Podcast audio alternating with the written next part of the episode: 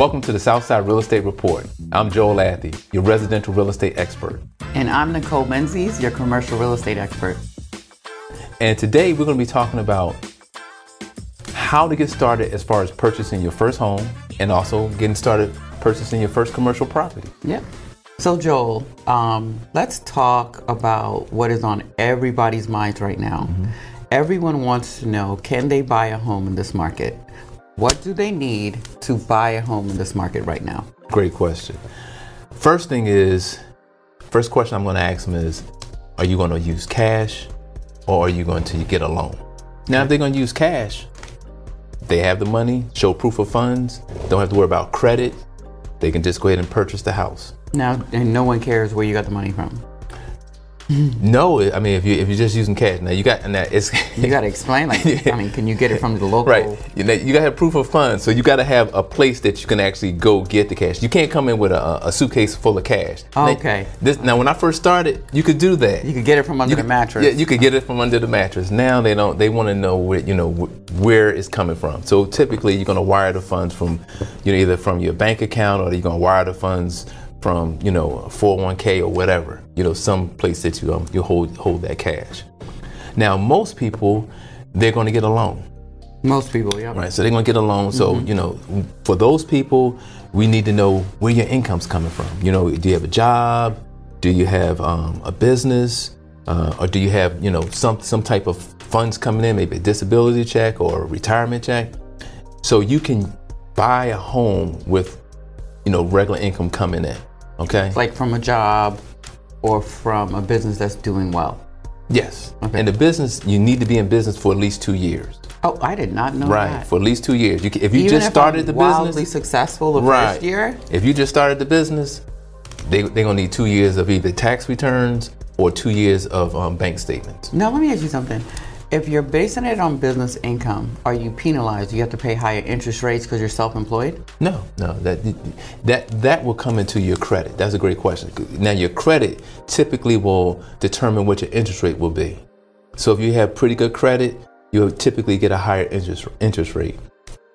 So that's where that comes in. Now, let me ask you a question. On the commercial side, mm-hmm. I'm just getting started. I'm I'm I'm want to buy my first property.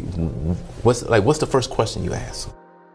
So, the first thing that we want to know is what is the investor's requirements, right? So, um, in my world, in the commercial real estate world, depending on the asset type, they're going to have a requirement for a cap rate. You said a cap rate. Oh yes. What can you explain? Because what's the cap rate? Because it's a little different on the residential side. So cap rate means. So and and I think we should also have a, a um, we should have an episode explaining all these. But the cap rate, the GRM, and the internal rates of return. Okay, you throw another one out on me, GRM. I just, I know. I know. Like I'm telling you, it's deep. Right. Um, it examines the um, rate of return based on the, the income being thrown off of the property. Because on my side, um, people are buying income.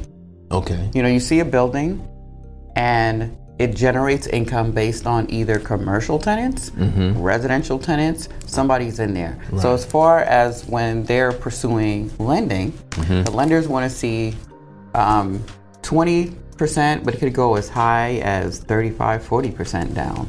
As far as the down payment? It really just depends. And it, does that depend on the the actual property or does it depend on the person's credit?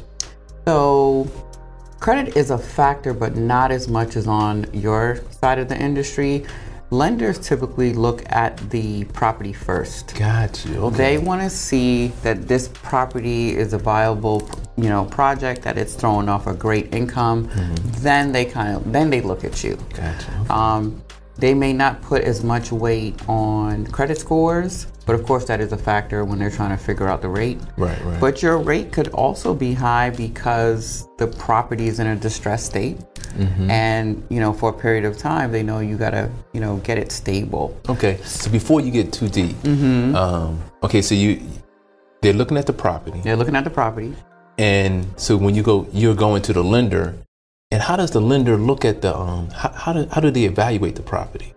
Oh, is, is it through the informa- information that the the um, owner gives them, or do they do their own calculations? So, everybody has like a quick and dirty approach where they kind of glance at it to see if it's worth going into more. And a, a lot of times they look at, um, they measure the income using, like I said, the cap rate, the gross rent multipliers, or you know, calculating the internal rate of return for the entire whole period. Right.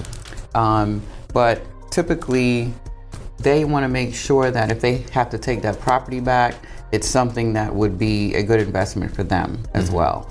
Then, when they do look at you, they'll look at your credit score, but they also want to see, you know, are you managing the property? And if so, do you have that experience? If you don't have that experience, you can go ahead and get a property management company and show their qualifications and show their experience with this type of a- asset and, and and and you can get your deal done that way That's interesting because, like on our side, they look at the person 1st Where your side, they're looking at the property. they're looking at the property they're So looking they- at who's holding it they're looking at um, the experience of the investors with that type of property Mm-hmm. you know um, And see, with us, it's, it's they're looking at the person. They're looking at their credit. Mm-hmm. They're looking at how much income they they will they will be bringing in because they want to make sure. do they have to make like if I, Mm-hmm. if, like if they want to buy a house that is say say they're taking a loan for Mm-hmm. like 500000 you know what are those down payment requirements like do they have to come up with what 5 10% Typically, great question. Typically, with um, residential, there's different um, loans you can get. You know, the typical loan is a FHA. That's 3.5% down. So whatever the sales price is, it's going to be 3.5%. Then you got conventional, and conventional. One of the great things now is some some like uh, financial int- institutions have where you can do zero percent down, no down payment no not at all no down payment, and you can also get some financial contingents. Um, fi- I'm sorry, financial assistance. So that's another thing too that's coming back. Cause see, the market changed. Like last year, the market was, um, you know, you had to be the first one to the house. You had to bid higher than the house. Sellers were like, you know, I want the most, you know, I, and I don't want to do anything. Right. Where now the market has flipped. So now they, we're seeing depreciation. Right. So now they, they don't they don't mind um, a buyer having to do the down payment assistance. They may have to wait an extra week in order for that to get done. So instead of it closing in 28 days, it may close in 35 days. But they're okay with that because now they have somebody that they, they feel comfortable that's going to actually purchase the house. does and, and i'm just asking for Mm-hmm. those out there who may be curious about that and they may want to take their home and maybe they want to like airbnb it or Mm-hmm. does the lender control what they can do with the property To a degree. To a do. degree? First, 'cause- Yeah, Okay. because because the, the different products like FHA, you have to live in a home. That's a government product. oh so, you have to can't live in it so what Yeah. if you just buy it and move out like are you in trouble No, you can't do that. You, if- if, if they catch you now, some people, you know, people try things, but you know, Mm. you're supposed to live in the home at least for six months. So you're supposed to move in within 30 days. You're supposed to be in, you know, you're supposed to live in it for at least six months. Yeah, that's not bad though No, it's not bad. Um, but yeah, yeah, it's not bad. But you, there is, but there are certain criterias for each one.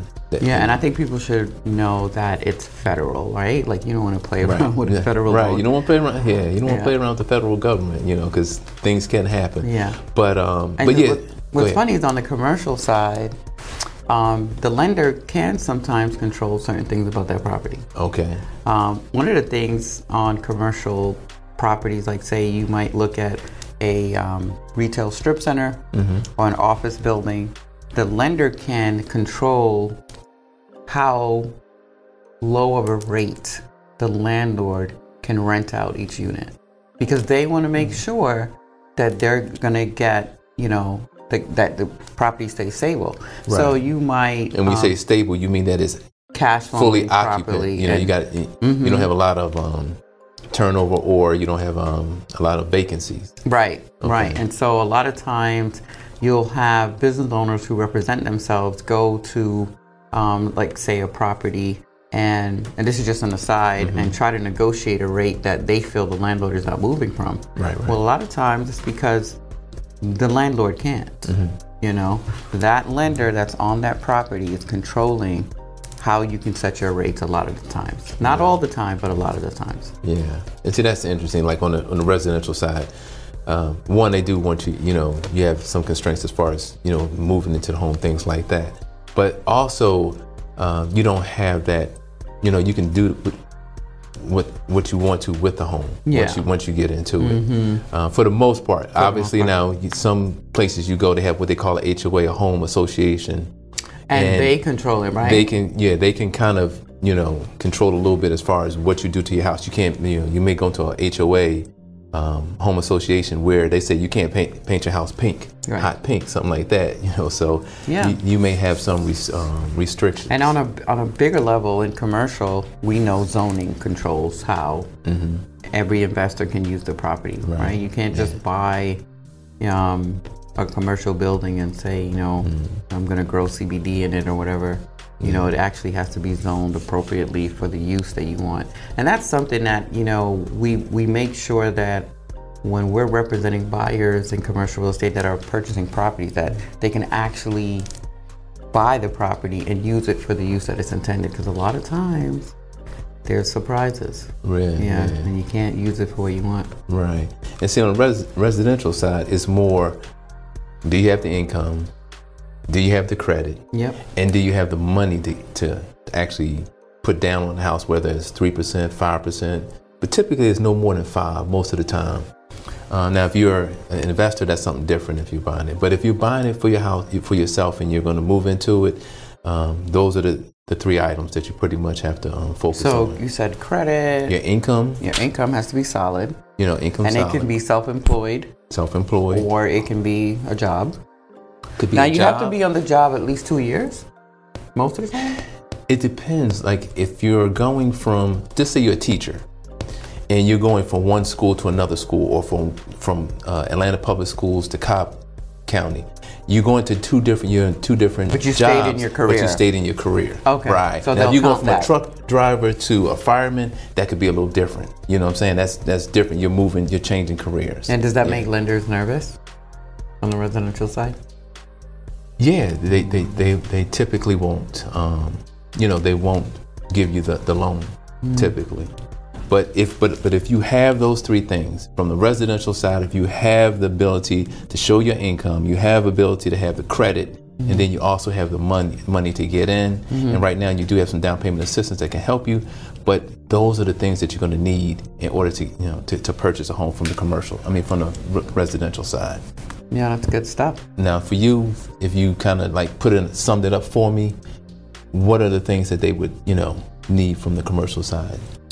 so you definitely need money Need money. Um, if you don't have the money, though, you can always, um, you know, put together a group or join an investment group, and you can um, come up with the down payment, you know, together. Right. Um, some people also do what's called a 1031 exchange to Okay. buy a property. now that's yeah. We won't. I'm gonna. We, We won't get into that, we but that's gonna- a yeah, show. We, we, that's Yeah, a that's show a show within right there. itself, and we will be bringing that show to to the viewers. That's for sure. Absolutely, and you can take um, a 1031. Ex- you can use a 1031 exchange to exchange into another property, and there's a bunch of um, rules and requirements that you have to meet, but it's totally worth it, and it's a it's used uh, also to preserve capital. Man, I'm excited. We're gonna have so much to so share much this year. So much to bring to the viewers, so that they can you know, learn, get educated, and be able to build wealth for themselves. Yes, I am so excited, and we're gonna also learn together, right? Because some of the guests that we're gonna bring on here, I'm sure I'm taking those steps too. So, Thanks for watching. I'm Joel Athy, your, real, your residential real estate expert. and I'm Nichole Menzies, your commercial real estate expert. And if you like what you hear, follow us on social media. or go to our website, thesouthsidenetwork.com, right there. And remember, Don't, sleep, on, the, south side.